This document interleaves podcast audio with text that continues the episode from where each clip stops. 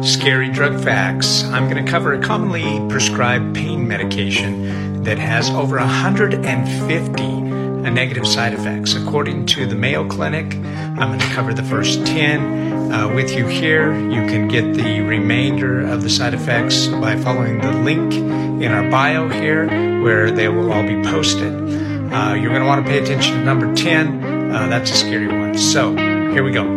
Being sensitive to touch, bloating, blood in your urine, blood pressure increasing and blurred vision, change in walking or balance, chest pain or discomfort, chills, difficulty urinating, dizziness, fainting, fast heartbeat, stomach pain, indigestion, numbness or tingling in your face, fingers and toes. Number 10, loss of memory. What is the medication?